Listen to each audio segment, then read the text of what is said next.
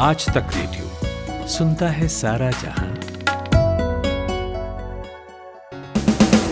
आज तक रेडियो पर यह है शाम का न्यूज़ पॉडकास्ट दिन भर तारीख 24 अप्रैल मैं हूँ पूनम कौशल। बीते 24 घंटे में लगभग 1700 नए मामले लेकिन कम हुई कोरोना की रफ्तार। किट की खराबी के कारण है तो निश्चित रूप से वो किट को तुरंत वापस किया जाएगा।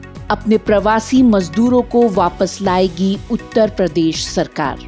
मुख्यमंत्री योगी आदित्यनाथ पर बदस्तूर दबाव बना हुआ था कि वो जहाँ पे उत्तर प्रदेश के माइग्रेंट वर्कर्स फंसे हुए हों उनको वापस उत्तर प्रदेश में लाया जाए। और चीन से मेडिकल सप्लाई जारी रखेगा भारत। जी हाँ डिपेंडेंसी तो है लेकिन ये एक अपॉर्चुनिटी भी है भारत के लिए कि कैसे वो अपने आप को आत्मनिर्भर बना सके। आगे बुलेटिन में सचिन तेंदुलकर के जन्मदिन पर सुनवाएँगे उनकी ज़िंदगी के दिलचस्प किस्से लेकिन सबसे पहले बड़े समाचार। अब तक की मुख्य खबरों के साथ मैं अखिल मित्तल। देश में लॉकडाउन का एक महीना पूरा हो गया है। स्वास्थ्य मंत्री ने कहा है कि लॉकडाउन ने देश को संक्रमण के तीसरे चरण में जाने से काफ़ी हद तक बचा लिया। तेईस हज़ार से अधिक लोग कोरोना संक्रमित हैं। महाराष्ट्र में छह हज़ार से ज़्यादा संक्रमण पाए गए हैं। रैपिड टेस्टिंग किट से जाँच पर रोक अभी कुछ दिन और जारी रहेगी। गोवा और मणिपुर के बाद अब त्रिपुरा भी कोरोना मुक्त हो गया है। दुनिया भर में 27 लाख से अधिक लोग संक्रमित हैं। प्रधानमंत्री नरेंद्र मोदी ने ग्राम पंचायत प्रतिनिधियों से कहा है कि कोरोना का सबसे बड़ा सबक ये है कि आत्मनिर्भरता ज़रूरी है। शुक्रवार को वीडियो संवाद में उन्होंने स्वामित्व योजना का शुभारंभ किया, जिसमें गाँव की ज़मीन की ड्रोन से मैपिंग होगी और उस पर बैंक लोन मिल सकेगा। ई ग्राम स्वराज पोर्टल और ऐप भी लॉन्च किया। कांग्रेस सांसद राहुल गांधी ने कहा है कि कोरोना से जूझकर जनता की सेवा कर रहे केंद्रीय कर्मचारियों, पेंशन भोगियों और देश के जवानों का महँगाई भत्ता रोकना असंवेदनशील तथा अमानवीय निर्णय है। अमेरिका ने विश्व स्वास्थ्य संगठन में वापसी से साफ़ इंकार कर दिया है। चीन ने संगठन को तीन करोड़ डॉलर दान में दिए हैं। फ्रांस में हुई एक ताज़ा रिसर्च के मुताबिक निकोटिन लोगों को कोरोना वायरस से बचा सकता है। आजमाइश के लिए औपचारिक मंजूरी का इंतज़ार है। अमेरिका और ईरान के बीच बढ़ते वाक युद्ध से खाड़ी क्षेत्र में तनाव की आशंका पैदा हो गई है। केरल और तटवर्ती कर्नाटक में चाँद दिखाई देने के बाद आज से रमज़ान मुबारक की शुरुआत हुई। दिल्ली में रमज़ान के दौरान अजान पर पाबंदी नहीं, पर नमाज़ या शहरी इफ्तार के लिए मस्जिद जाने पर रोक होगी। आईआईटी दिल्ली ने कोविड 19 की सबसे सस्ती टेस्ट किट तैयार कर ली है। आईसीएमआर ने पहली प्रोब मुक्त किट को मंजूरी दे दी है और क्रिकेटर सचिन तेंदुलकर के सैतालीसवें जन्मदिन पर बधाइयों का तांता लगा है। आप सुन रहे हैं आज तक रेडियो। भारत में स्वास्थ्य मंत्रालय के मुताबिक बीते 24 घंटे में देश में कोरोना संक्रमण के एक हज़ार छः सौ चौरासी नए मामले सामने आए हैं। देश में इस समय 15 ज़िले ऐसे हैं, जहाँ बीते 28 दिनों में कोई नया मामला सामने नहीं आया है। वहीं अब देश में 80 ज़िले ऐसे हैं, जहाँ बीते दो सप्ताह में कोई मामला सामने नहीं आया। भारत में कोरोना वायरस से ठीक होने की दर अब 20 प्रतिशत है। वहीं विपक्ष के नेता राहुल गांधी ने केंद्रीय कर्मचारियों के महँगाई भत्ते में कटौती के सरकार के फैसले को अमानवीय कहा है। उत्तर प्रदेश सरकार ने लॉकडाउन में देश के अलग अलग हिस्सों में फंसे प्रदेश के सभी प्रवासी मजदूरों को वापस लाने का फैसला लिया है। कोरोना वायरस को लेकर देश में आज और क्या कुछ हुआ? सुनिए नितिन ठाकुर की इस रिपोर्ट में। निश्चित रूप से अपने देश को स्टेज थ्री में जाने से अभी तक आप सबके सद प्रयासों से उसको बचाकर रख पाए हैं। केंद्रीय स्वास्थ्य मंत्री डॉक्टर हर्षवर्धन आज मीडिया से मुखातिब हुए और कोविड 19 के बारे में अहम जानकारियाँ दी। सबसे पहले तो यही कहा कि देश कम्युनिटी ट्रांसमिशन के स्टेज पर नहीं पहुँचा है। ये भी बताया कि दुनिया के मुकाबले भारत में मृत्यु दर तीन प्रतिशत है। आगे जानकारी दी कि देश में रोज पचपन हज़ार टेस्ट किए जा रहे हैं, लेकिन सबसे अहम बात उन्होंने चीन से आई रैपिड टेस्ट किट पर बोली। अगर तो कोई चीज़ किट की खराबी के कारण है तो निश्चित रूप से मैं आपको विश्वास के साथ कहना चाहता हूँ कि चाहे किट चाइना की हो, चाहे कहीं की भी हो, वो किट को तुरंत वापस किया जाएगा। हमने अभी इन किट्स के पैसे भी नहीं विदेश में जो है दिए हैं। और उसके बदले अगर ये किट्स की उपयोगिता है तो उसके बदले दूसरी किट्स ली जाएँगी। वहीं दिल्ली के मुख्यमंत्री अरविंद केजरीवाल ने भी आज प्लाज्मा थेरेपी के बारे में जानकारी दी। उन्होंने बताया कि चार मरीजों का इस थेरेपी से इलाज किया गया और नतीजे अच्छे रहे। हमने पिछले कुछ दिनों के अंदर चार मरीजों पे ट्रायल करके एल के चार मरीजों पे ट्रायल करके देखा। उसके अभी तक के नतीजे उत्साहवर्धक हैं अच्छे हैं। इसके अलावा स्वास्थ्य मंत्रालय की प्रेस कॉन्फ्रेंस में भी कुछ अच्छी खबरें सामने आईं। मंत्रालय के संयुक्त सचिव लव अग्रवाल ने बताया कि बीमारी से ठीक होने वालों की संख्या का प्रतिशत पहले से बढ़ गया है। भारत में कोविड 19 की टोटल एडिशनल संख्या 1684 केसेस आए हैं। Which takes our total confirm cases to 23,077 total cases under medical supervision are 17,610 कल से आज तक में 491 लोग क्योर हुए हैं। विच टेक्स की हमारी जो टोटल क्योर होने वालों की संख्या को 4,748 लेके जाती है। इसके द्वारा हमारा रिकवरी रेट अब अप्रॉक्सीमेटली 20.57 परसेंट है। यह हम सब लोगों के लिए एक बहुत ही पॉजिटिव न्यूज़ है। इसी तरीके से पिछले 28 जिलों में दिनों में जिन जिलों से कोई केस नहीं आया है उसकी संख्या में भी बढ़ोतरी हुई है। इसके तहत इन जिलों की संख्या 15 हो गई है। बावजूद इसके महाराष्ट्र गुजरात मध्य प्रदेश दिल्ली में स्थिति चिंताजनक बनी हुई है।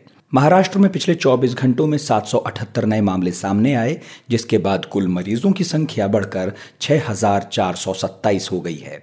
हालात कितने खराब हैं इसका अंदाज़ा ऐसे लगाइए कि सूबे के मंत्री जितेंद्र आवाड़ को भी कोरोना हो गया है। बता रहे हैं आज तक संवाददाता दिव्येश सिंह। जितेंद्र आव्हाड जो महाराष्ट्र के हाउसिंग मिनिस्टर हैं उनकी भी कल रिपोर्ट पॉजिटिव आई है। जितेंद्र आव्हाड आपको बता दें कि मुमरा के एक सीनियर पुलिस इंस्पेक्टर के कांटेक्ट में थे। मुमरा उनकी कॉन्स्टिट्युएंसी है और उसके बाद उनके संपर्क में करीब 14 से 16 लोग थे, जो लोग कोविड 19 पॉजिटिव पाए गए थे। जितेंद्र आव्हाड स्वयं क्वारंटाइन में थे और इनिशियली उनकी रिपोर्ट नेगेटिव आई थी। परसों के दिन जब उन्होंने, उन्हें सांस लेने में तकलीफ़ हो रही थी, उन्हें थाने के एक अस्पताल में भर्ती किया गया, जिसके बाद जब उनकी कंडीशन बिगड़ने लगी उन्हें मुलुंड के फोर्टिस अस्पताल में भर्ती किया गया। महाराष्ट्र के पड़ोसी राज्य गुजरात में भी कोरोना के मामले थमने का नाम नहीं ले रहे। अहमदाबाद में तो प्रशासन के हाथ पाँव इस कदर फूले हैं कि म्यूनिसिपल कमिश्नर ने दहशत पैदा करने वाला आंकड़ा पेश किया है। जानकारी दे रही हैं अहमदाबाद से आज तक संवाददाता गोपी घांगर। गुजरात में लॉकडाउन के बावजूद कोरोना के मरीजों की तादाद कम होने का नाम नहीं ले रही है। गुजरात में हर रोज 200 से ज़्यादा कोरोना पॉजिटिव के मामले सामने आ रहे हैं। वैसे में अहमदाबाद कोरोना का हॉटस्पॉट बना हुआ है। अहमदाबाद में ही करीब 1600 जितने मामले अब तक कोरोना पॉजिटिव के सामने आए हैं। वैसे में आज अहमदाबाद म्यूनिसिपल कमिश्नर विजय नेहरा ने एक बहुत महत्वपूर्ण बयान दिया है। विजय नेहरा ने कहा है कि अहमदाबाद में कोरोना मरीजों की तादाद हर चार दिन पे दुगनी हो रही है। अगर इसी हिसाब से कोरोना मरीजों की तादाद बढ़ती रही तो 15 मई तक अहमदाबाद में पचास हज़ार से भी ज़्यादा कोरोना के पॉजिटिव मामले होंगे, जबकि 30 मई तक कोरोना के करीब 8 लाख से ज़्यादा मामले सामने आएँगे। अहमदाबाद के अंदर ही बात की जाए तो अब तक कोरोना से करीब 69 लोगों की मौत हुई है, जबकि पूरे गुजरात में कोरोना से मरने वालों की तादाद 112 तक पहुँच चुकी है। गुजरात के पड़ोसी राज्य मध्य प्रदेश के हालात भी अच्छे नहीं। बीते दिनों में कोरोना पर लगाम लगती दिखी थी मगर अब फिर अचानक मरीजों की संख्या बढ़ रही है। भोपाल से आज तक संवाददाता रवीश पाल सिंह बता रहे हैं। मध्य प्रदेश में एक बार फिर से कोरोना तेज़ी से अपने पैर पसारता हुआ दिख रहा है क्योंकि बीते कुछ दिनों से मामले बेहद सीमित संख्या में सामने आ रहे थे लेकिन अचानक से मामलों में बढ़ोतरी देखने में आई है। कल जहाँ सौ नए मामले सामने आए थे, वहीं आज डेढ़ सौ नए मामले, करीब एक सौ उनसठ नए मामले जो हैं कोरोना पॉजिटिव मरीजों के, वो पूरे मध्य प्रदेश में सामने आए हैं। और इसके बाद जो कोरोना पॉजिटिव मरीजों का आंकड़ा है, वो मध्य प्रदेश में बढ़कर अब अट्ठारह तक पहुँच गया है। कुल मिलाकर के देखा जाए तो मध्य प्रदेश में न केवल मामले बढ़ रहे हैं कोरोना पॉजिटिव मरीजों के, बल्कि मौतें भी जो हैं वो काफ़ी तेज़ी से अब बढ़ती हुई एक बार फिर से दिख रही है। 24 घंटे में जो मौतें हैं वो करीब नौ नई मौत के मामले जो हैं वो मध्य प्रदेश में सामने आए हैं, जिसके बाद कुल मौतों का जो आंकड़ा है कोरोना की वजह से मध्य प्रदेश में वो कल जहाँ तिरासी था तो आज वो बानवे तक पहुँच गया है। बीता दिन बिहार के लिए भी ठीक नहीं रहा। आज तक संवाददाता अमिताभ श्रीवास्तव को सुनिए। बिहार में आज का दिन काफ़ी चुनौतीपूर्ण रहा है। बिहार में कोविड 19 पॉजिटिव मरीजों की संख्या एक तक पहुँच गई है। राज्य ने इस बीच तकरीबन 70 लाख घरों का, यानी 3.8 करोड़ लोगों का सर्वे कर लिया है। बिहार के मुख्यमंत्री नीतीश कुमार ने घर घर सर्वे का निर्णय लिया था, जिससे कि जिस किसी में भी फ्लू के लक्षण हो उनको स्क्रीन किया जा सके। बिहार के मुख्यमंत्री ने इसी बीच हेल्थ विभाग के अधिकारियों को स्क्रीनिंग की प्रक्रिया तेज करने का आदेश दिया है और ये भी कहा है कि कोरोना चेन को किसी भी तरह ब्रेक करने का प्रयास किया जाए। इधर गोवा, अरुणाचल, मणिपुर के बाद त्रिपुरा के कोरोना मुक्त होने की अच्छी खबर भी आई है। देश भर के 80 जिलों में 14 दिन से कोई नया कोरोना केस नहीं मिला। उम्मीद है कि कोरोना से मुक्त होने वाले जिलों की संख्या में बढ़ोतरी देखने को मिलेगी। नितिन ठाकुर, आज तक रेडियो। शुक्रिया नितिन ठाकुर। हम में से कई लोगों के मन में ये सवाल है कि अगर तीन मई को लॉकडाउन खुला तो फिर व्यवस्थाएँ कैसे काम करेंगी, खासकर सार्वजनिक यातायात सेवाएँ। बहुत मुमकिन है कि अब नियम बदल जाएँ। दिल्ली मेट्रो और हवाई अड्डों पर सुरक्षा जाँच के तरीके बदल सकते हैं।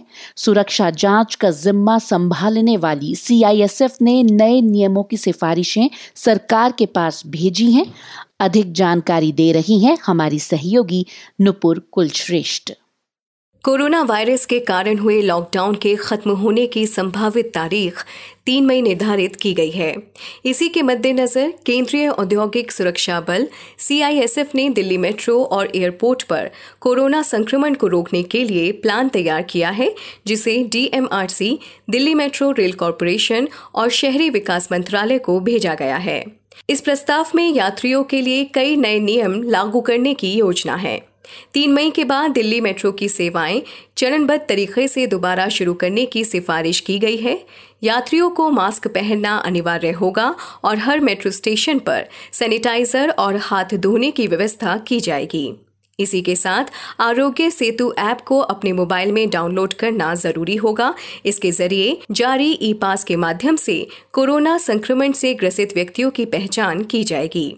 मेट्रो सेवा दोबारा शुरू करने की तारीख की घोषणा दिल्ली मेट्रो रेल कॉरपोरेशन और मिनिस्ट्री ऑफ़ अर्बन डेवलपमेंट से सलाह और अनुमति मिलने के बाद की जाएगी। वहीं एयरपोर्ट की सुरक्षा में मौजूद सीआईएसएफ के जवानों को खास जगहों पर तैनात किया जाएगा और इन जवानों के लिए पीपीई किट की व्यवस्था की जाएगी।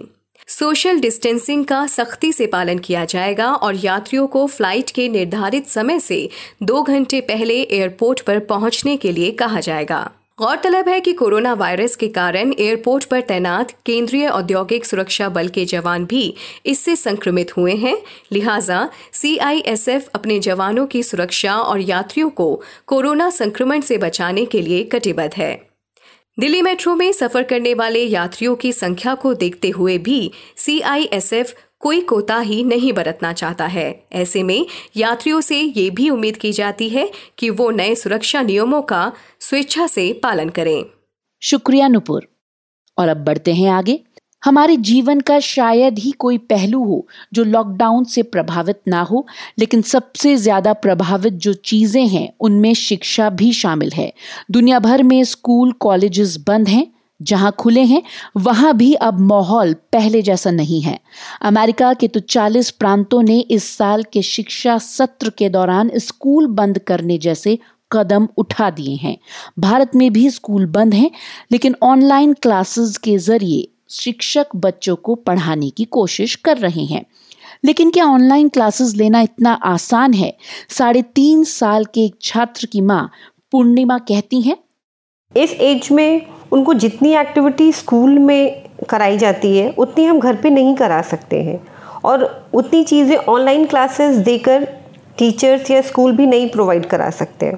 पहले हम बच्चों को फ़ोन से दूर रखते थे। और आज ऐसा टाइम आ गया है कि हम खुद ही बच्चों को फ़ोन की आदत डाल रहे हैं। इसका बच्चों की हेल्थ पे बहुत बुरा इफ़ेक्ट हो रहा है।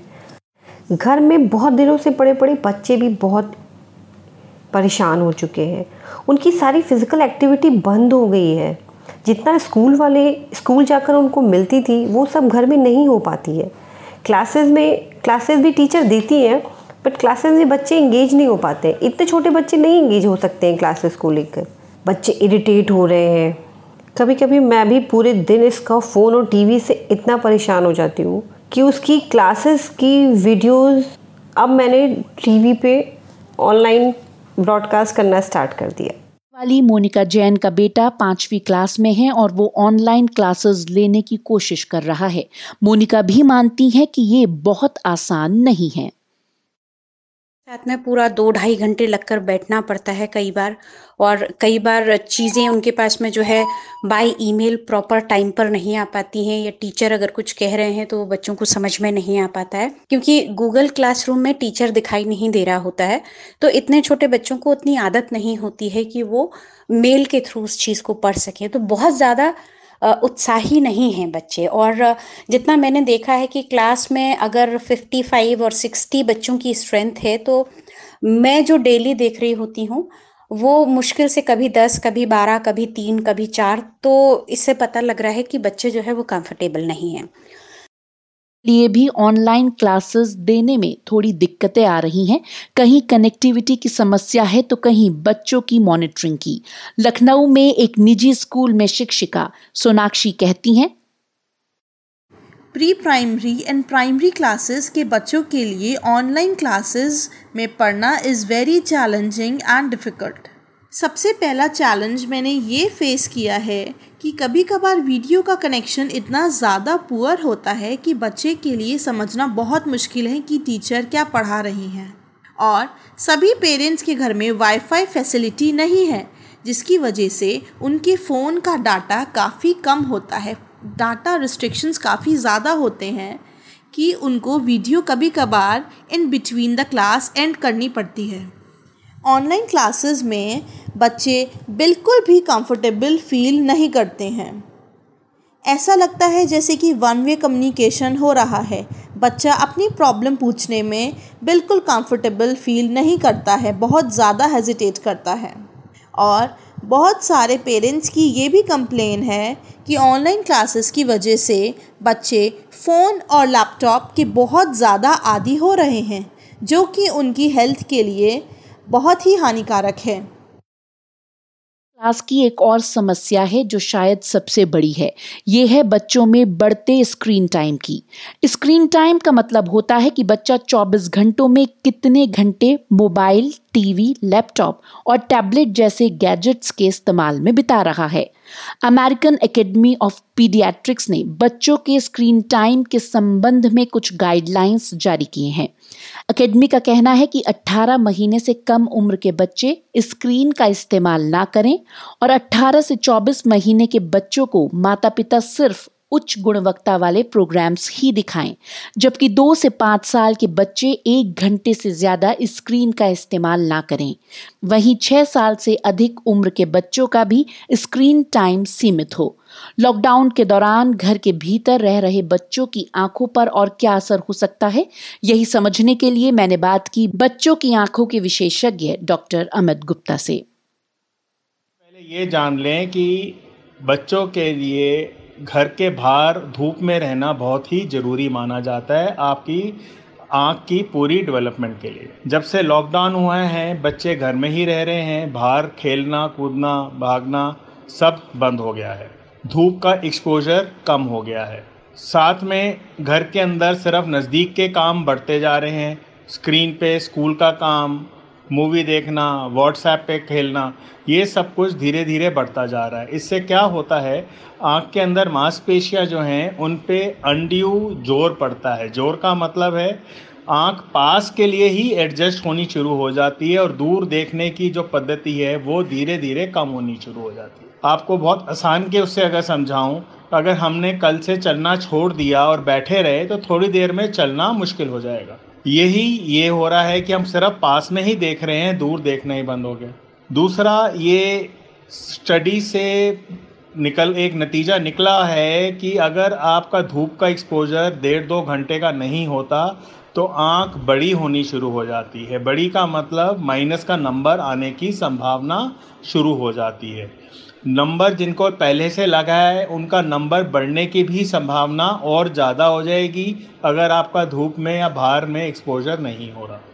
तो ये दोनों प्रॉब्लम्स हो रही हैं। ये जो परिस्थिति है, ये तो रहने वाली है, ये जल्दी जाने वाली नहीं है। तो इसमें आप क्या क्या कर सकते हैं? पहली चीज़, बाहर अपनी बालकनी में बच्चे को लेके बैठिए, ऊपर छत पे लेके जाइए। कम से कम दो ढाई घंटा बाहर रहना बच्चों के लिए बहुत ही ज़रूरी है।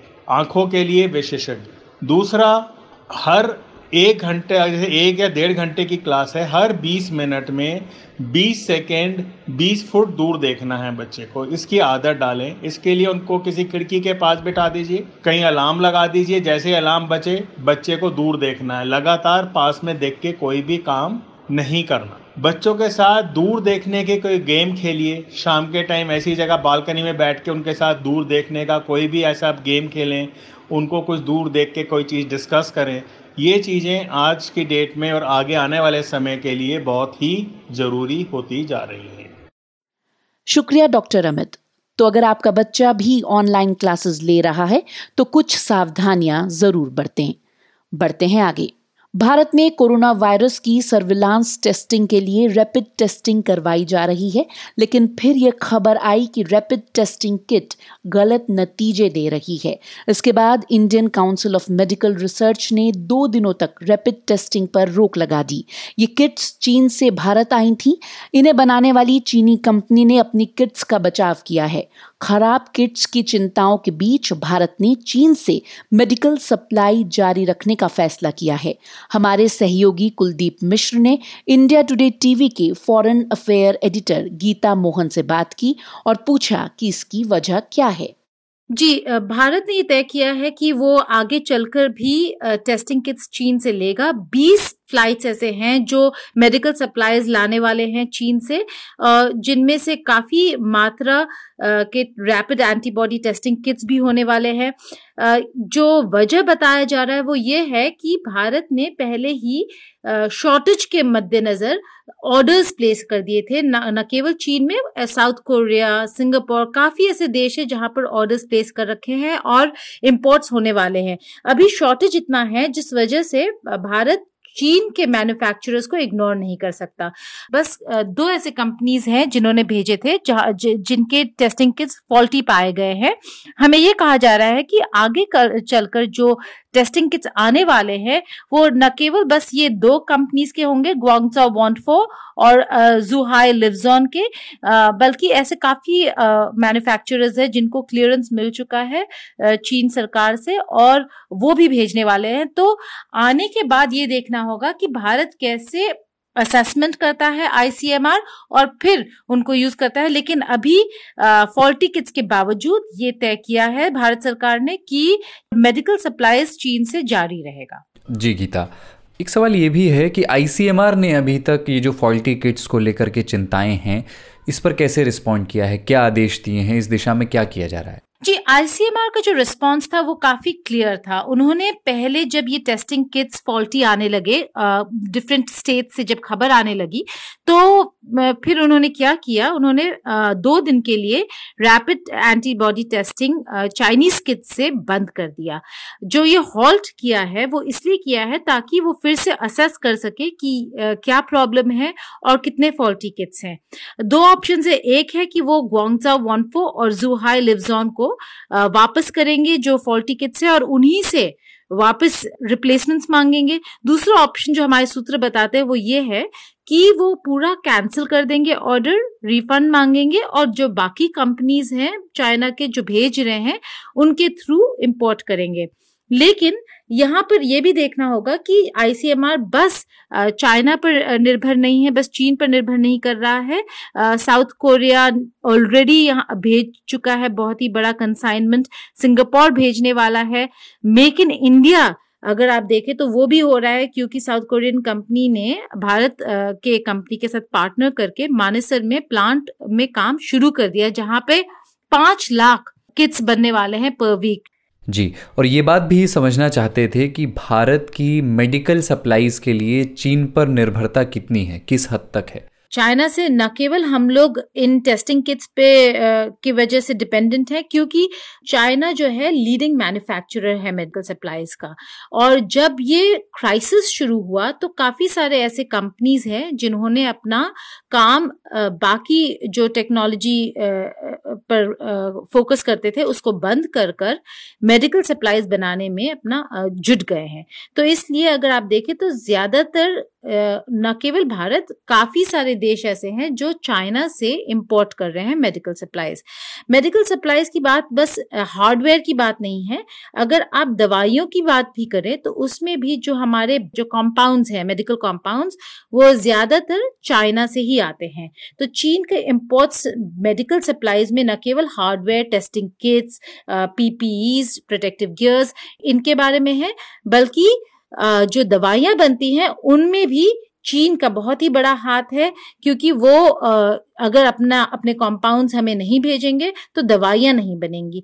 तो जी हाँ डिपेंडेंसी तो है, लेकिन ये एक अपॉर्चुनिटी भी है भारत के लिए कि कैसे वो अपने आप को आत्मनिर्भर बना सके।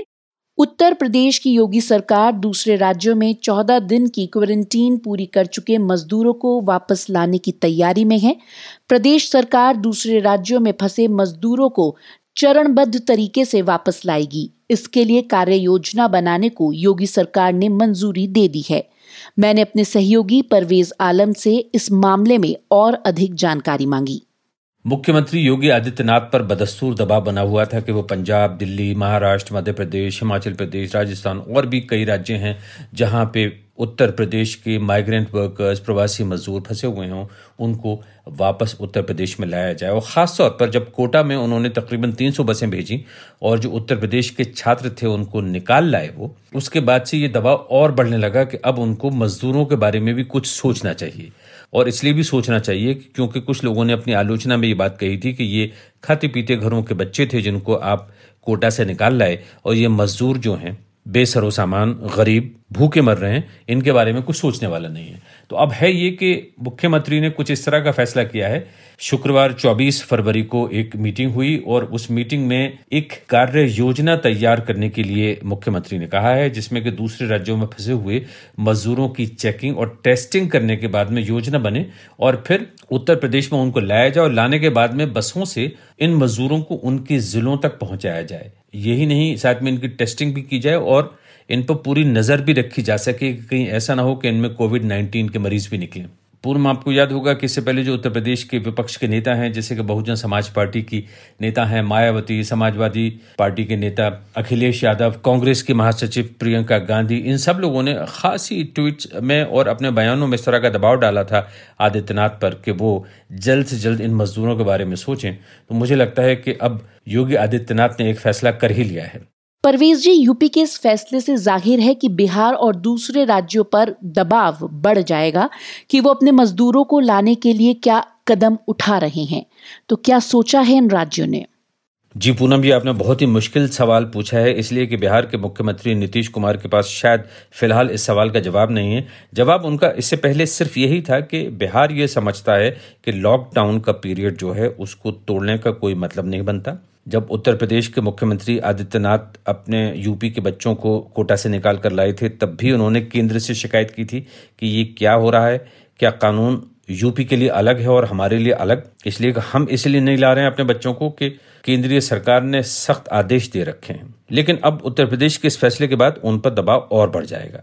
इससे पहले बिहार की गवर्नमेंट ने इतना ज़रूर किया था कि तकरीबन तेरह लाख मजदूरों के लिए एक एक हज़ार रुपए उनको देने का ऐलान किया था और तकरीबन आठ नौ लाख मजदूर ऐसे थे जिन तक ये एक एक हज़ार रुपया बैंकों के ज़रिए पहुँच भी गया था। इसके अलावा बिहार की जो सरकार है, जो उसका रेजिडेंट कमिश्नर है, यहाँ दिल्ली में होता है, उसकी मदद से जो यहाँ बिहार से आए हुए मजदूर हैं, फंसे हुए हैं और बहुत से इलाकों में है वो, कई कैंपों में है, उन तक खाना पहुँचाया जा रहा है तकरीबन पचास साठ हज़ार लोग ऐसे हैं जिनको कि रोज खाना बनकर जाता है और उनको सप्लाई किया जाता है। तो बिहार की सरकार से इतना तो हो रहा है, लेकिन साथ ही साथ बिहार की गवर्नमेंट ने, नीतीश कुमार ने एक कमाल का स्टैंड ले रखा है कि वो माइग्रेंट मजदूरों को लाने के लिए उन्होंने अभी तक कोई ऐसी रणनीति नहीं बनाई है। प्रेक्षक इस बात को दो तरह से देखते हैं। एक, शायद नीतीश कुमार का ये फैसला है कि अगर इन मजदूरों को लाया गया तो बहुत संभव है कि बिहार में जिस तरह से कोविड नाइन्टीन के मामले को सरकार ने अपने काबू में कर रखा है, वो शायद बेकाबू हो जाए। तो पहली बार में तो ये होगा कि कुछ लोग तारीफ़ करेंगे, वाहवाही होगी, ताली बजेगी, लेकिन अगर बिहार में कोरोना वायरस के केसेस फैलते चले गए मजदूरों के लाने के बाद तो वो पल भर की तारीफ़ जो है, वो बहुत बड़े क्रिटिसिज्म आलोचना में बदल जाएगी।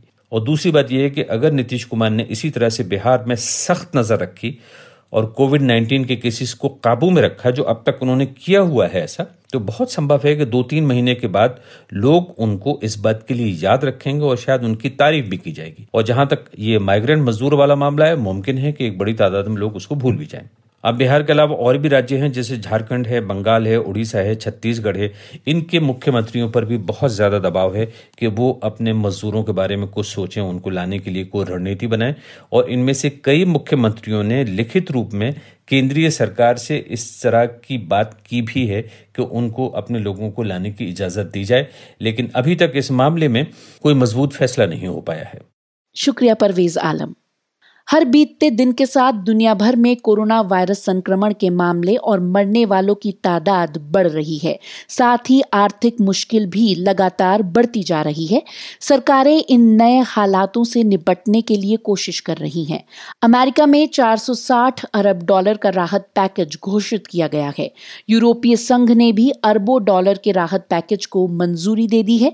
वहीं दुनिया के कई देशों में मुसलमानों का पवित्र महीना रमज़ान शुरू हो गया है। इंडोनेशिया की सरकार ने इस दौरान लोगों की गैर ज़रूरी यात्राओं पर रोक लगा दी है। वहीं दक्षिण अफ्रीका ने लॉकडाउन में कुछ छूट दी है। कोरोना वायरस को लेकर दुनिया भर में और क्या कुछ चल रहा है, बता रही हैं सुप्रीत अनिजा। दुनिया भर में कोरोना वायरस से संक्रमित लोगों के कुल मामले 27 लाख के पार हो गए हैं और मरने वालों की संख्या एक लाख नब्बे हज़ार तक पहुँच गई है। अमेरिका में इस महामारी का असर दिन प्रतिदिन बढ़ता जा रहा है, जिसका सबसे अधिक असर न्यूयॉर्क में देखा जा रहा है। यहाँ पिछले 24 घंटे में इस वायरस की वजह से कुल तीन हज़ार एक सौ छिहत्तर लोगों की जान चली गई है। जबकि इसी के साथ अमेरिका में कोरोना वायरस की वजह से मरने वालों का आंकड़ा पचास हज़ार के करीब पहुँच चुका है, जो किसी भी देश में सबसे ज़्यादा है। अमरीकी राष्ट्रपति डोनाल्ड ट्रंप ने कहा है कि संक्रमण से बचने के लिए सोशल डिस्टेंसिंग गाइडलाइन को और आगे बढ़ाया जा सकता है। इस महामारी के विरुद्ध लड़ाई के लिए अमेरिकी संसद ने गुरुवार को 500 बिलियन डॉलर का राहत पैकेज का प्रस्ताव पास कर दिया, जिसका इस्तेमाल मेडिकल क्षेत्र में किया जाएगा। यूरोप के स्पेन, इटली और फ्रांस में बीस हज़ार से अधिक मौतें दर्ज की गई हैं, जबकि ब्रिटेन को अठारह हज़ार से अधिक मामलों का सामना करना पड़ रहा है। अमेरिका के बाद इटली और स्पेन सबसे बुरी तरह प्रभावित देश हैं। हालाँकि संक्रमण की दर धीमी होने से सोशल डिस्टेंसिंग की सफलता देखी जा सकती है। जर्मनी में कोरोना से संक्रमण के मामले बढ़कर डेढ़ लाख के पार हो गए हैं और इससे मरने वालों की कुल संख्या भी पाँच हज़ार से ज़्यादा है। जर्मन चांसलर एंगेला मार्केल ने कहा कि कोरोना वायरस का संक्रमण दूसरे विश्व युद्ध के बाद सबसे बड़ी चुनौती है। वहीं दक्षिण कोरिया में बीते 24 घंटे में कोरोना वायरस से मौत का एक भी नया मामला सामने नहीं आया है। चीन के राष्ट्रीय स्वास्थ्य आयोग ने शुक्रवार को कहा कि छह नए पुष्टि किए गए कोरोना वायरस मामले गुरुवार को देश में रिपोर्ट किए गए हैं। कोरोना वायरस से बचने के लिए ब्रिटेन में गुरुवार को दो लोगों को संभावित कोरोना वायरस वैक्सीन का टीका लगाया गया है। ये पहला मौका है जब यूरोप में इंसानों पर किसी वैक्सीन का टेस्ट किया गया है। इस अध्ययन के लिए कम से कम 800 लोगों को चुना गया है, जिनमें से आधे लोगों को कोविड 19 की वैक्सीन दी जाएगी और आधे लोगों को एक कंट्रोल वैक्सीन, जो मेनेंजाइटिस से तो बचाता है, लेकिन कोरोना वायरस से नहीं। इस वैक्सीन को ऑक्सफोर्ड विश्वविद्यालय में एक टीम ने तीन महीने के भीतर विकसित किया है। अंत में बात करते हैं रमज़ान की। रमज़ान का शुभ महीना आज से शुरू हो रहा है और पाकिस्तान में रमज़ान के चलते कोरोना वायरस संक्रमण के प्रसार को रोकने के लिए सरकार ने जो कदम उठाए हैं, उसे लेकर सवाल उठाए जा रहे हैं। लगभग एक महीने तक बंदी के बाद सरकार ने रमज़ान के लिए मस्जिदों में प्रार्थना की मंजूरी दे दी है। ये अपने आप में चिंता की बात इसलिए है क्योंकि इस्लाम मानने वाले बाकी देश, जैसे कि सऊदी अरब ने भी अपने यहाँ सामूहिक प्रार्थनाओं पर लगे प्रतिबंधों को जारी रखने का फैसला किया है। आमतौर पर रमज़ान में इस्लाम को मानने वाले मस्जिदों में जमा होते हैं और प्रार्थना करते हैं। लेकिन इस बार अधिकांश देशों में कोरोना वायरस के कारण लॉकडाउन की स्थिति है, जिसके कारण मस्जिदों में लोगों को जमा होने पर मनाही है। पाकिस्तान में अभी तक कोरोना वायरस संक्रमण के दस हज़ार से अधिक मामलों की पुष्टि हो चुकी है, जिसमें से अधिकतर मामले लोकल ट्रांसमिशन के हैं। शुक्रिया सुप्रीत। चीन के एक महामारी विशेषज्ञ ने कहा है कि भारत ने कोरोना की रोकथाम में अपने देश की परिस्थितियों को सामने रखते हुए ठीक कदम उठाए। डॉक्टर झान वेंग वेंगहान चीन के शंघाई शहर में एक अस्पताल के संक्रमण विभाग के निदेशक हैं। मैंने अपने सहयोगी परवेज आलम से पूछा कि डॉक्टर वेनहोंग ने मुख्यतः क्या कहा है। चीनी विशेषज्ञ जांग वेनहोंग चीन में खासे पॉपुलर हैं और इसके अलावा अंतर्राष्ट्रीय स्तर पर भी वो जाने जाते हैं। कोरोना वायरस के मामले पर भी टेलीविज़न पर बहुत बार इंटरव्यू देते हुए देखे जाते हैं। उनका जो ये बयान सामने आया है, वो दरअसल चीनी छात्रों के साथ में था, जो भारत में फंसे हुए हैं लॉकडाउन के दौरान और जो भारत में चीनी दूतावास है, उसने इस बातचीत का इंतज़ाम किया था। तो चीनी छात्र उनसे तरह तरह के सवाल पूछ रहे थे, कुछ मुश्किल भी थे, कुछ का जवाब उन्होंने घुमा दिया जैसे उन्होंने अमेरिका की स्थिति पर सीधे रूप में कोई भी टिप्पणी करने से इनकार किया। लेकिन हाँ भारत के मामले पर उन्होंने दो तीन ऐसी बातें कही हैं जो बड़ी दिलचस्प थी। पहली बात तो उन्होंने ये कही कि भारत जिस तरह की रणनीति अपना रहा है, वो लगता है अमेरिका जैसी ही है। फिर उन्होंने ये भी बात कही कि भारत को जो भी रणनीति अपनानी थी, उसके सामने ये सवाल भी बहुत बड़ा था कि उसकी आर्थिक व्यवस्था पर इस महामारी का बहुत ज़्यादा असर ना पड़े। क्योंकि ये बात आप पहले तय कर लेते हैं कि किसी भी बीमारी या किसी भी कदम की कितनी बड़ी कीमत अदा करने के लिए आप तैयार हैं। फिर उन्होंने ये भी कहा कि भारत ने एक दूर तक जाने वाली रणनीति अपनाई, जो उनके विचार में ठीक लगती है। फिर उन्होंने कहा कि चीन ने बिल्कुल दूसरी तरह का ही एक कार्यक्रम अपनाया था कि एक बार जैसे ही बीमारी सामने आई तो बहुत तेज़ी से लॉकडाउन अनाउंस किए गए। व्यापक स्तर पर क्वारंटीन किया गया लोगों को। एक बड़ी तादाद में फ़ौरन लोगों को घरों के अंदर कैद कर दिया गया। तो उन्होंने कहा कि ये बात समझ में आती है कि भारत में इस तरह के बहुत सारे इकदाम नहीं उठाए जा सकते थे। और उन्होंने स्वीकार किया कि कोविड नाइन्टीन से लड़ने के लिए कोई एक ऐसी स्ट्रेटजी या ऐसा कोई मॉडल नहीं है जो दुनिया के सारे ही देशों पर एक साथ फिट बैठता हो। अब इसका मतलब ये है कि भारत में मरने वालों की तादाद या कोरोना वायरस के संक्रमण से प्रभावित होने वाले लोगों की तादाद ज़्यादा होगी बनस्बत चीन के, क्योंकि चीन ने कम वक्त में बहुत तेज कदम उठाए थे। फिर उन्होंने साथ में ये भी कहा कि देखिए, कोरोना वायरस के केसेस की तादाद में मत जाइए। यूरोप और अमेरिका में भारत के मुकाबले में बहुत ज़्यादा केसेस हुए हैं, और उसके बावजूद यूरोपियंस भी और अमरीकी भी काम काज की तैयारी कर रहे हैं, स्कूल खोलने की और व्यापार खोलने की भी तैयारी कर रहे हैं। तो हर देश की रणनीति में फ़र्क होता है। डॉक्टर जंग ने यह भी कहा कि उनके ख्याल में दुनिया में ये जो महामारी है, कोरोना वायरस की अब वो नियंत्रण में होती हुई नज़र आती है और मरने वालों की तादाद भी कम रहेगी। एक सवाल उनसे बहुत दिलचस्प पूछा गया और वो ये था कि क्या भारतीय लोगों में इम्यूनिटी ज़्यादा होती है? डॉक्टर जंग ने कहा कि भारत की जिस बात ने उन्हें सबसे ज़्यादा प्रभावित किया। वो ये है कि जैसा उन्होंने टेलीविज़न पर देखा कि एक बड़ी तादाद में लोग बड़े शांत नज़र आ रहे थे। तो उन्होंने कहा कि इम्यूनिटी भारतीय लोगों में ज़्यादा है या कम है, इस पर कमेंट नहीं करेंगे। लेकिन हाँ ये ज़रूर कहेंगे कि भारतीय लोगों में स्पिरिचुअल इम्यूनिटी बहुत ज़्यादा है। अब स्पिरिचुअल इम्यूनिटी से हम ये मतलब निकाल सकते हैं कि जो आध्यात्मिक स्तर पर उनमें जो शक्ति है, अपनी समस्याओं से मुकाबला करने की, वो ज़्यादा है। शुक्रिया परवेज आलम। ब्रिटेन की ऑक्सफोर्ड यूनिवर्सिटी में बनी कोरोना वायरस की वैक्सीन का ह्यूमन ट्रायल कल शुरू हुआ था। दो लोगों को ये इंजेक्शन लगाया गया है और शोध के लिए 800 अन्य लोगों को भर्ती किया गया है। इनमें से अधिकतर लोगों को कोविड 19 की ये वैक्सीन दी जाएगी। इनमें से आधे लोगों को एक कंट्रोल वैक्सीन दी जाएगी, जो मैनिनाजाइटिस से तो बचाता है, लेकिन कोरोना वायरस से नहीं। ब्रिटेन की डॉक्टर एलिजा ग्रेनेटो पहली स्वयंसेवक थी, जिन्होंने अपने बत्तीसवें जन्मदिन पर कोविड 19 की संभावित वैक्सीन के परीक्षण में अपना योगदान दिया। हमारी सहयोगी सुप्रीत अनेजा बता रही हैं, डॉक्टर एलिजा ग्रेनेटो ने ये कदम क्यों उठाया? I'm a scientist, so of course I want to try and support science, um, the scientific process whenever I can. मैं एक वैज्ञानिक हूँ इसलिए मैं हमेशा विज्ञान और वैज्ञानिक प्रक्रियाओं का समर्थन करना चाहती हूँ क्योंकि मैं वायरस का अध्ययन नहीं करती हूँ। इन दिनों मुझे कोई काम नहीं था मैंने महसूस किया कि कार्य को समर्थन देने के लिए ये मेरे लिए एक बहुत ही आसान तरीका है।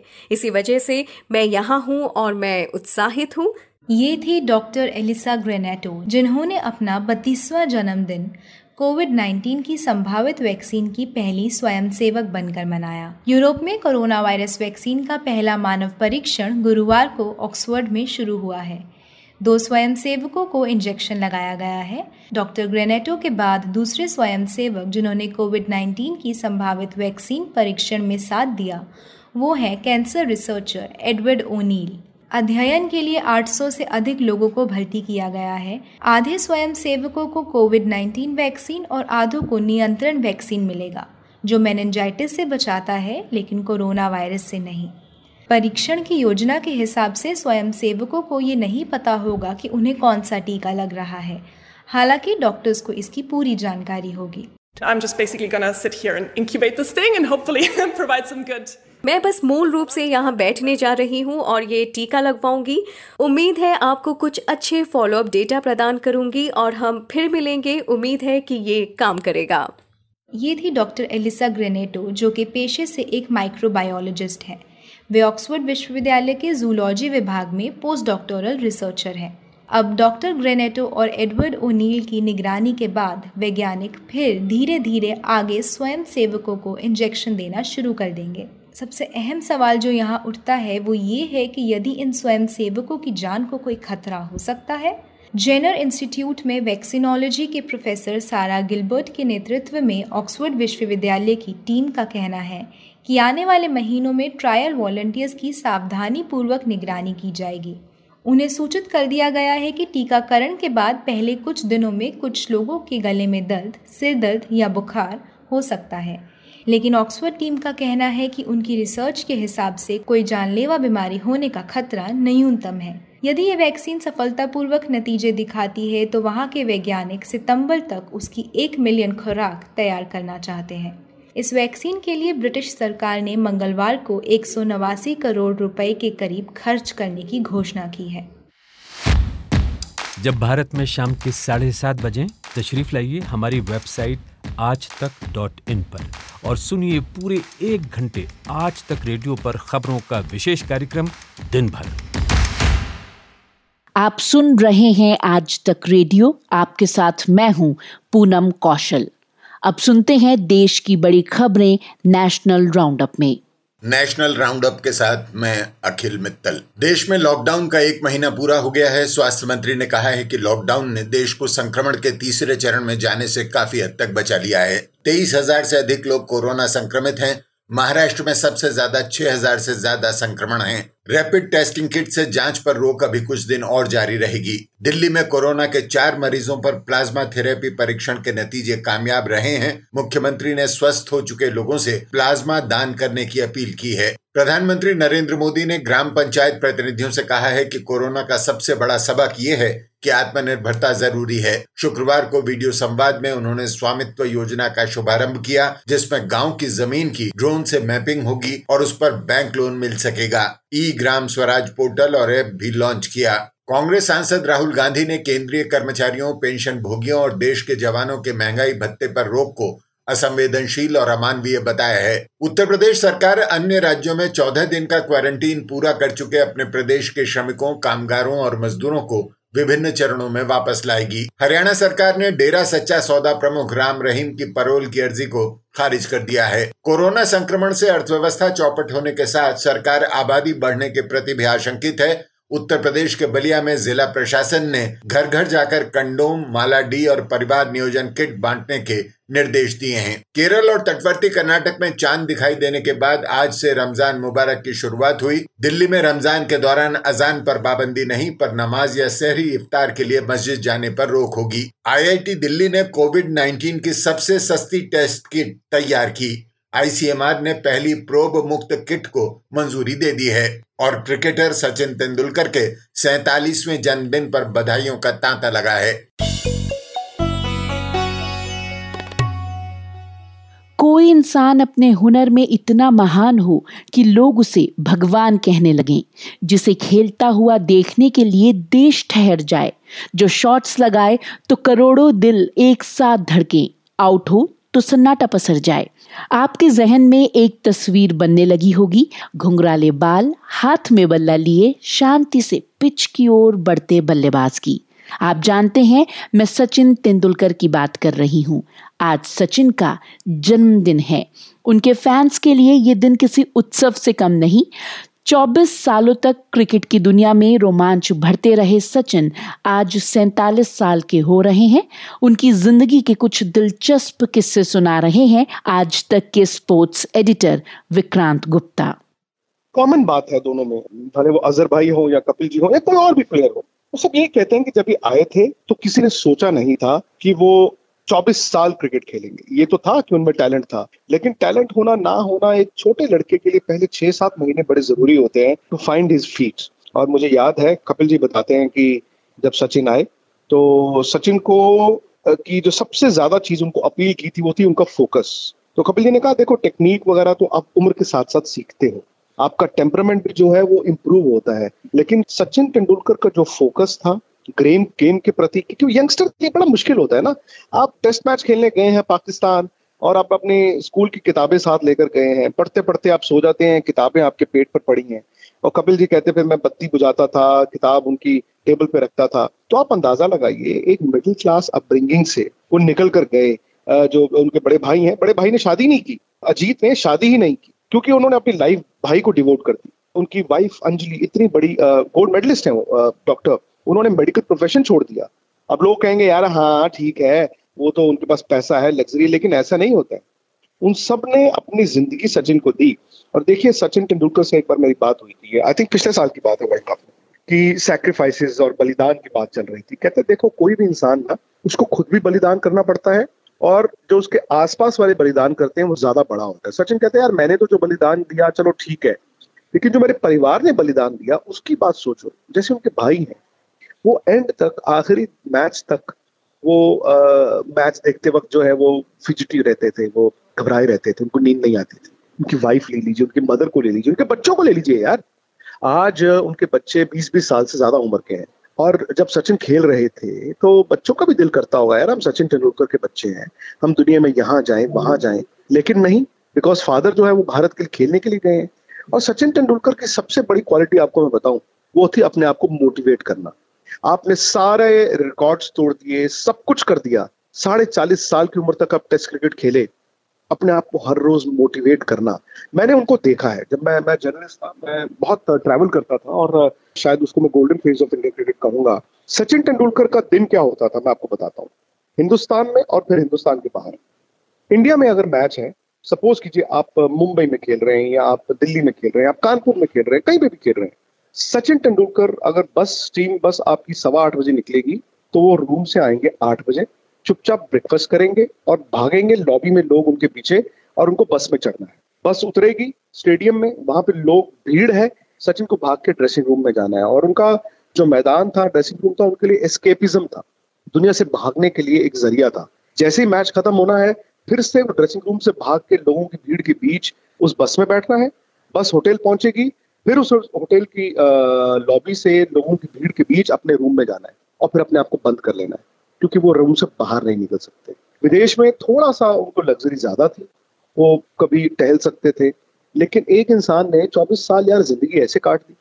उस एक कमरे में, अब फाइव स्टार होटल जो है, वो घर तो नहीं हो सकता ना, एक कमरा ही होगा। अब उस कमरे में, उस चार दीवारी में अपने आप को बंद करके रहे। आपको रात को नींद नहीं आती थी, क्योंकि कल आप पर ज़िम्मेदारी है भारत के लिए मैच जीतने की। वो ज़िम्मेदारी अपने आप को मोटिवेट करते रहना, कभी भी कोई भी कह सकता बस यार, बहुत हो गया, मैं जा रहा हूँ। लेकिन ये कहा ही नहीं उन्होंने।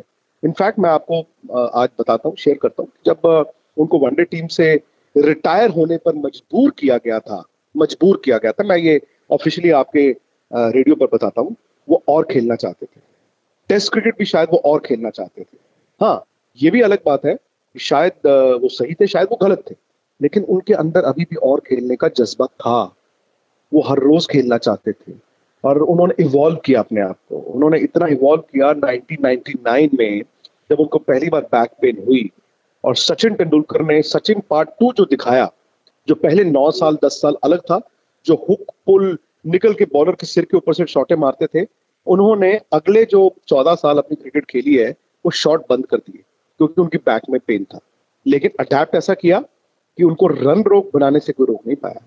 तो सचिन तेंदुलकर की ग्रेटनेस थी कि जब उन्होंने स्ट्रगल भी किया, तब भी उन्होंने रन बनाए। क्योंकि जो बड़ा आर्टिस्ट होता है ना, जो बहुत बड़ा सिंगर होता है, जो बहुत बड़ा एक्टर होता है, जैसे ही लता जी को ये लगा कि मेरी आवाज़ में वो सुर नहीं है, उन्होंने गाना बंद कर दिया। जैसे ही एक बहुत बड़े एक्टर को लगता है ना अब मैं कैमरे के सामने अच्छा नहीं लगूँगा, वो एक्टिंग करना बंद कर देते हैं।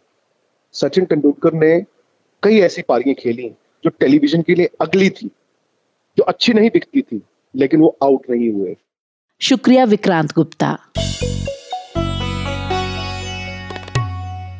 और अब बाज़ार का हाल। लॉकडाउन के चलते अपने कर्मचारियों को वेतन देने में दिक्कत झेल रहे medium and small scale industry के समूह ने अब सुप्रीम कोर्ट का रुख किया है। दरअसल, गृह मंत्रालय ने अपने एक आदेश में कहा था कि लॉकडाउन की अवधि के दौरान कंपनियाँ कर्मचारियों को पूरा वेतन दें।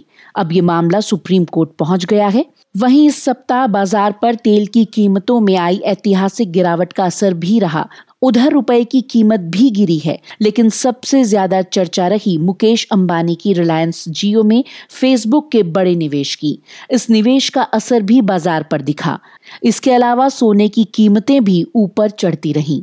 और वहीं आज सप्ताह के कारोबार के अंतिम दिन आज बाज़ार गिरावट के साथ बंद हुआ। सेंसेक्स पाँच सौ पैंतीस दशमलव आठ छह अंक और निफ्टी एक सौ अंक गिरकर बंद हुआ। बाज़ार और अर्थ जगत के लिए कैसा रहा ये सप्ताह? बता रहे हैं इंडिया टुडे हिंदी के एसोसिएट एडिटर शुभम शंकधर। इस हफ़्ते की जो सबसे बड़ी बिज़नेस की खबर थी, वो कच्चे तेल की कीमतों से थी। कच्चे तेल की कीमतों का जो वायदा था, वो अमेरिका में डब्ल्यूटीआई इंडेक्स पर माइनस में चला गया। ये पहली बार इतिहास में ऐसा हुआ कि जब किसी कम्युनिटी का वायदा, जबकि ये माना जाता है कि कम्युनिटी कभी ज़ीरो नहीं होती है, लेकिन हमने पहली बार ऐसा अनुभव किया बाज़ार में कि कच्चे तेल की कीमतों का वायदा ज़ीरो के नीचे माइनस चालीस डॉलर तक चला गया। ये अपने आप में एक बहुत बड़ी खबर थी बिज़नेस जगत की। हालाँकि ये कम्युनिटी बाज़ार से जुड़ी थी, लेकिन हाँ व्यापारिक गतिविधियों के बीच पहली बार ऐसा क्योंकि देखा गया था कि कोई वायदा ज़ीरो के नीचे चला जाए तो एक ये बड़ी खबर थी। दूसरी एक बड़ी खबर थी, ये थी कि फेसबुक ने रिलायंस में नौ दशमलव नौ नौ फ़ीसदी, यानी कि करीब दस फ़ीसदी कह सकते हैं, लेकिन उसको दस फ़ीसदी पूरा इसलिए नहीं कहते वो तमाम कानूनी दाव पेच में फंस जाती है। हिस्सेदारी अगर कोई दस फ़ीसदी से ज़्यादा किसी कंपनी में लेता है तो इसीलिए फेसबुक ने दरअसल नौ दशमलव नौ नौ फ़ीसदी हिस्सेदारी करीब तैतालीस हज़ार करोड़ रुपए की पूंजी देकर खरीदी। दूसरी एक ये बड़ी खबर थी बिज़नेस जगत की, हालाँकि इसके बाद रिलायंस के शेयरों में कई काफ़ी तेज़ी देखने को मिली और एक ही हफ़्ते में बीस फ़ीसदी से ज़्यादा की उछाल भरी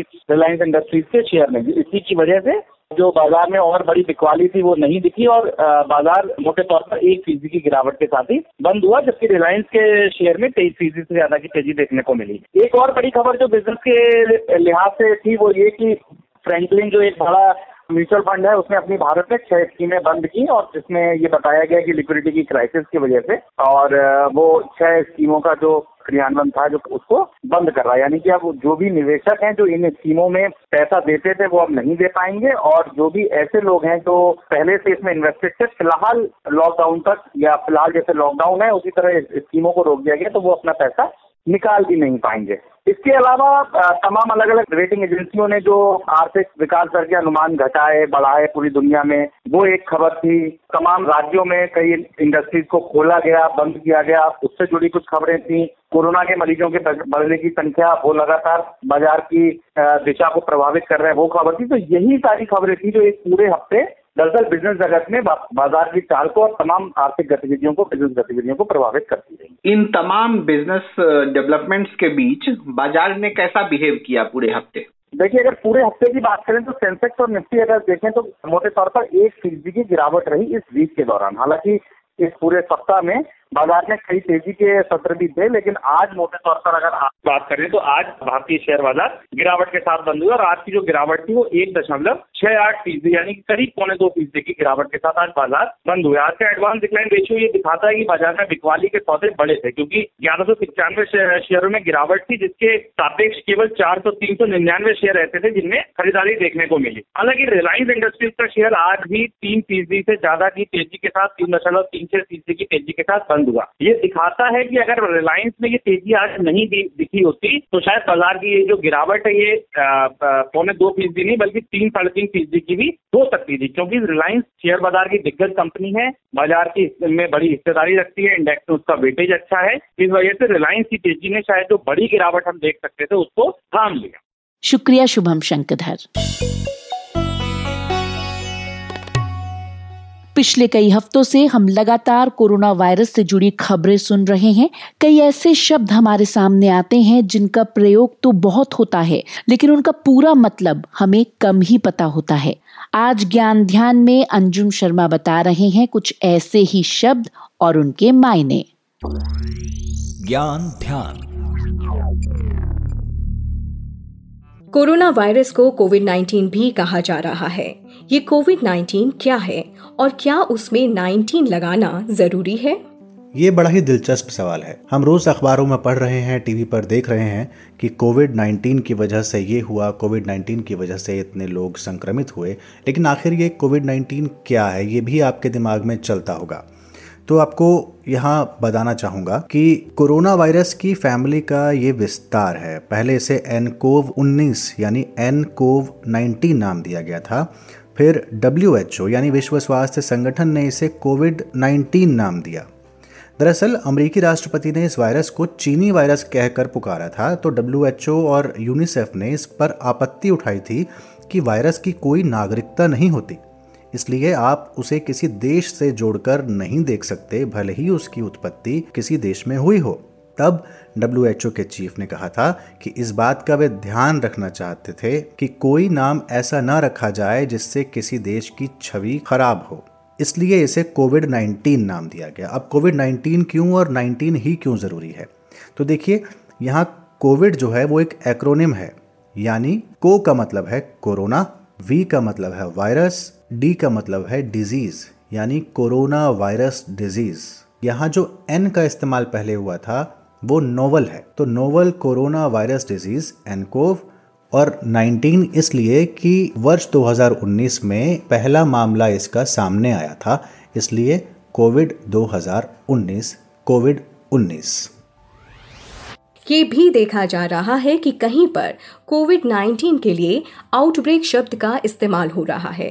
कोई कह रहा है कि ये पेंडेमिक है। क्या आउटब्रेक और पेंडेमिक एक ही है? ये सवाल बहुत अच्छा है क्योंकि हमें अक्सर आउटब्रेक एंडेमिक पैंडेमिक इस्तेमाल तो करते हैं, लेकिन इसमें अंतर क्या है ये हमें बहुत ज़्यादा जानकारी नहीं होती है या बहुत सीमित जानकारी होती है। तो जिन्हें नहीं पता है तो हम उन्हें बताना चाहेंगे।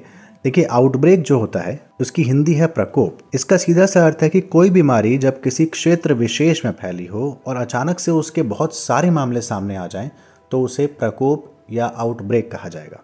लेकिन जब यही आउटब्रेक कई क्षेत्रों को अपनी चपेट में ले ले तब समझिए कि वो एंडेमिक हुआ यानी स्थानिक हुआ। इसे और अच्छे से समझने के लिए ये समझा जा सकता है कि जब कोरोना वायरस का पहला मामला वुहान शहर में आया तो वो आउटब्रेक हुआ। लेकिन जब वो पूरे चीन में फैला तो वो एंडेमिक हुआ। लेकिन जब वो पूरे विश्व में फैला तो वो पैंडेमिक हुआ, यानी महामारी हुआ। तो एक छोटे क्षेत्र से बड़े क्षेत्र और फिर बड़े से बहुत बड़े क्षेत्र में जाना आउटब्रेक एंडेमिक और पैंडेमिक भारत में आजकल कहा जा रहा है कि कोरोना की पूल टेस्टिंग होगी।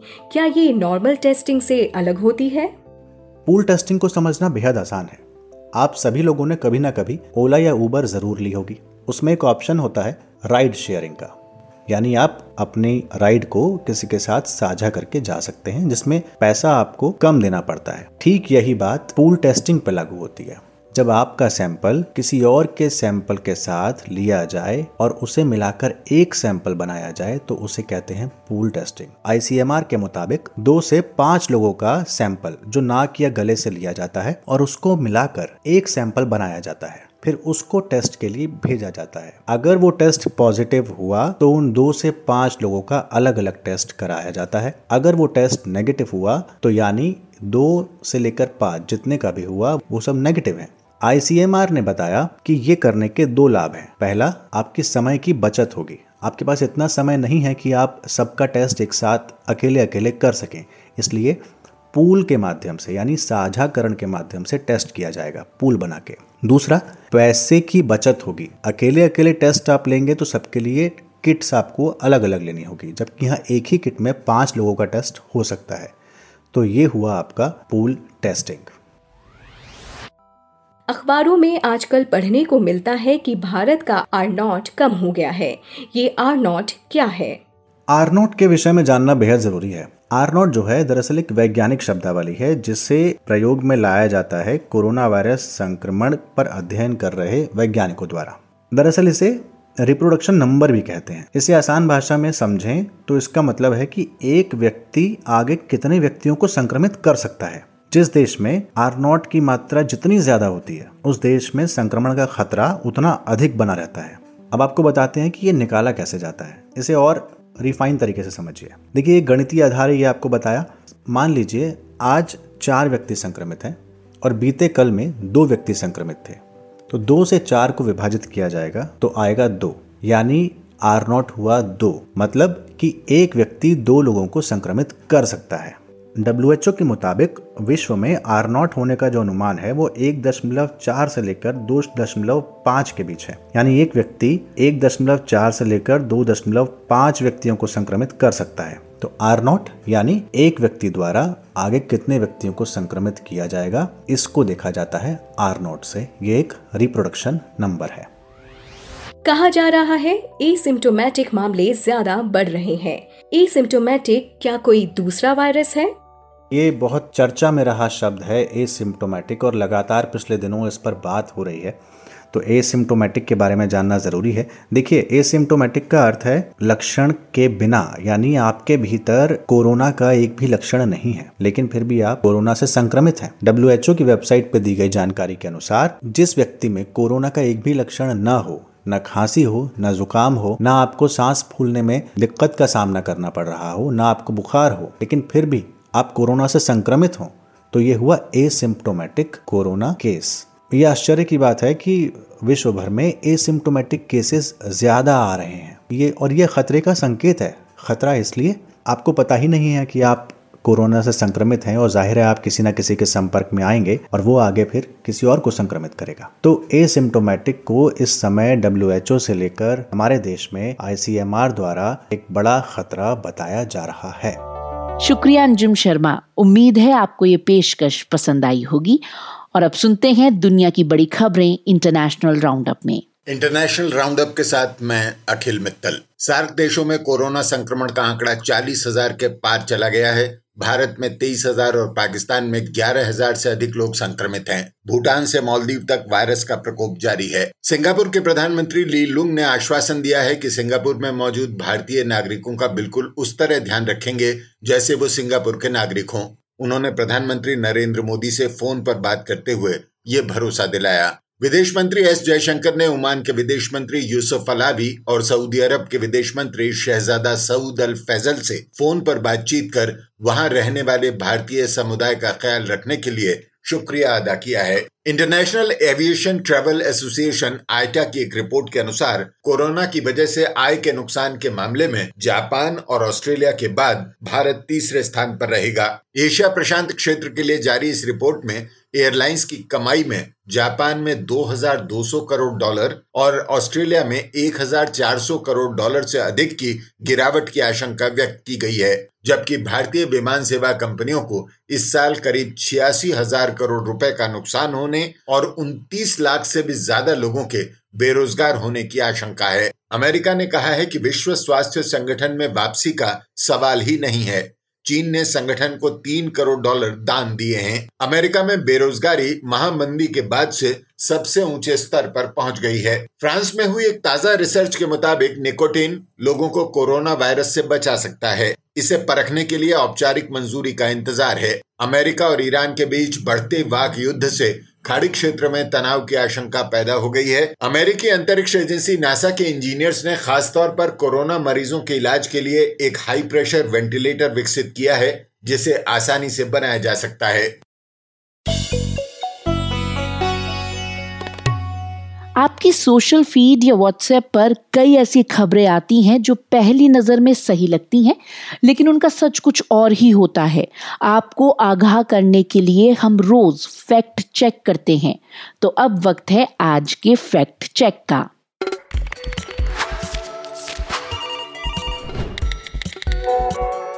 फैक्ट चेक नमस्कार मैं हूँ Balkrishna editor fact check India Today group आज फैक्ट में हम आपको दो ऐसी खबरों के बारे में बता रहे हैं, जिसकी काफ़ी चर्चा है, जिसको लेकर सोशल मीडिया पर व्हाट्सएप ग्रुप पर लोग इसको खूब शेयर कर रहे हैं, और बहुत से लोगों को शायद पता नहीं है कि उसकी सच्चाई वो नहीं है जो वो समझते हैं।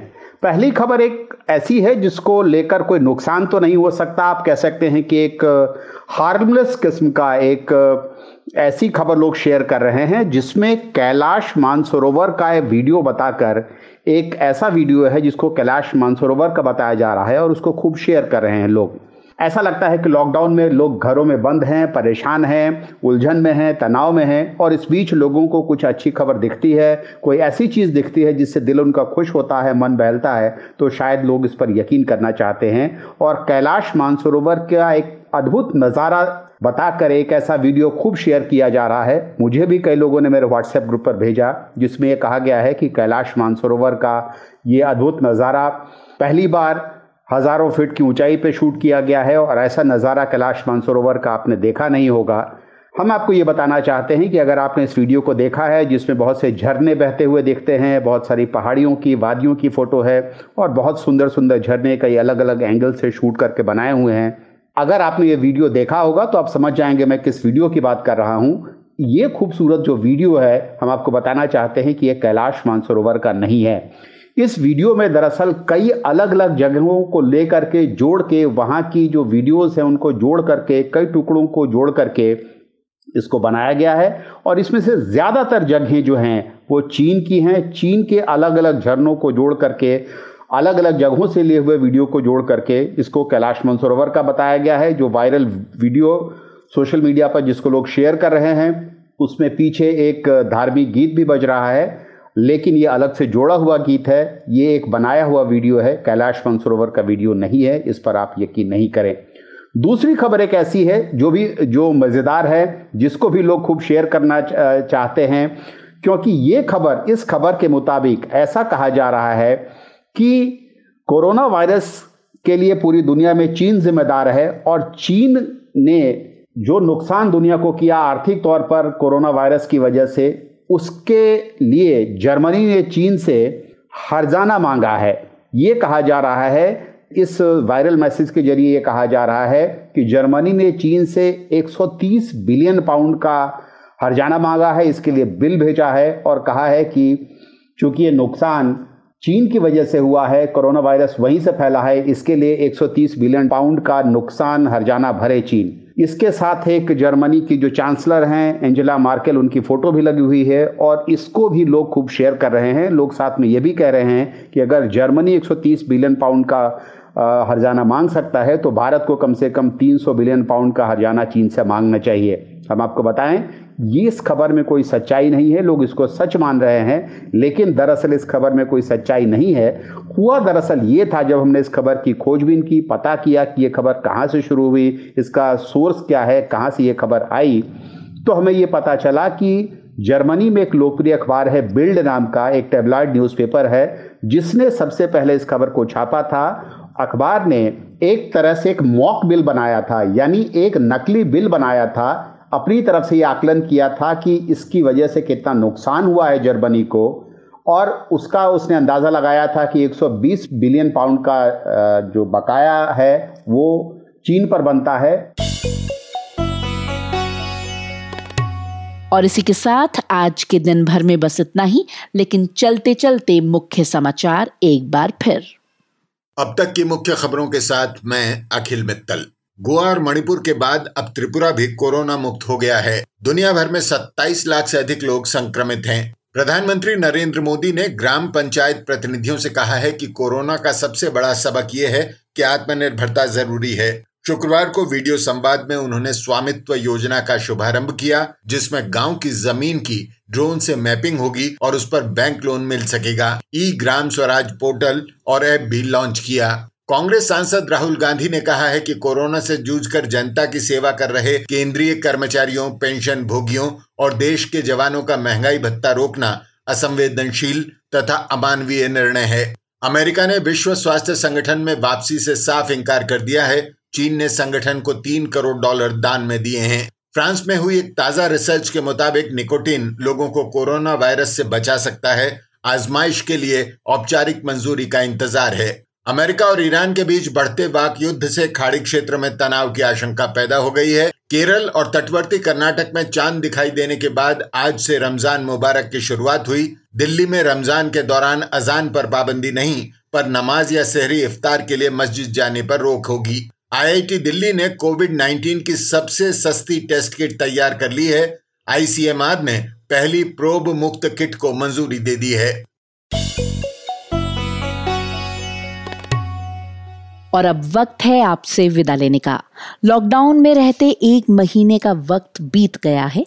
इन दिनों में आपने कुछ नया सीखा होगा। और नहीं भी सीखा तो कोई बात नहीं, क्योंकि it's never too late for anything कुछ नया सीखने की शुरुआत आप आज से ही कर सकते हैं, बल्कि अभी से ही कर सकते हैं। इस मुश्किल वक्त में आप खुद को और अपने परिवार को पूरा समय दें और एक सकारात्मक ऊर्जा के साथ समय बिताएँ। हमेशा की तरह लॉकडाउन के इन मुश्किल दिनों में हम, यानी कि आज तक रेडियो तो आपके साथ है ही। हम तक पहुँचना बहुत आसान है। बस गूगल से कहिए, आज तक रेडियो या हमारी वेबसाइट आज तक डॉट कॉम पर ऊपर कोने में आपके दाई तरफ़ रेडियो का बटन है। उस पर क्लिक करें। फ़िलहाल के लिए मुझे यानी कि पूनम कौशल को दीजिए इजाज़त, लेकिन चलते चलते लॉकडाउन के इस दौर में मशहूर शायर इमरान प्रतापगढ़ी ने आज तक रेडियो के लिए एक गज़ल अपने एक संदेश के साथ रिकॉर्ड करके भेजी है। उसको ज़रूर सुनिए। नमस्कार।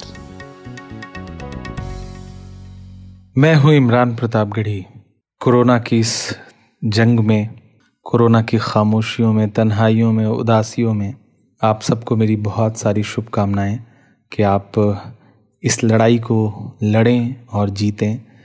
ये मुश्किल वक्त है, ये वक्त लेकिन बीत जाएगा। ये ऐसी रेस है, जो रुक गया, वो जीत जाएगा। आज तक के तमाम रेडियो के श्रोताओं से मुखातिब हूँ मैं और एक गज़ल आपके लिए भेज रहा हूँ। आप उसे सुने। हमारी कोशिश है आपकी उदासियों के ज़ख्म पे थोड़े से मरहम लगाने की। एक गज़ल भले ही प्यार का मौसम नहीं है। हम्म, भले ही प्यार का मौसम नहीं है। उदासियाँ हैं तन्हाइयाँ हैं खामोशियाँ हैं सन्नाटे हैं। लेकिन फिर भी एक उम्मीद तो है हम्म, भले ही प्यार का मौसम नहीं है। भले ही प्यार का मौसम नहीं है, मगर इस दिल की लय मथम नहीं है। मगर इस दिल की लय मधम नहीं है।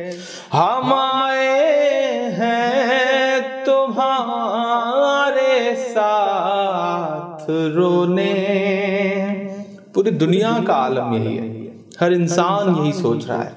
हम आए हैं तुम्हारे साथ रोने। हमारे पास भी मरहम नहीं है। हमारे पास भी मरहम नहीं है, मगर इस दिल की लय मथम नहीं है। मैं सीधे सच बयानी कर रहा हूँ। मैं सीधे सच बयानी कर रहा हूँ। मेरी बातों में पेचो खम नहीं है। मेरी बातों में पेचो खम नहीं है। अभी तक दर्द बाकी है। तुम्हारा ये बाहर घूमना हर रोज सफ़र में रहना बंजारे हो जाना उसका भी अपना एक दर्द है। अभी तक दर्द बाकी है तुम्हारा बस इतना है कि अब हर दम नहीं है। बस इतना है कि अब हर दम नहीं है।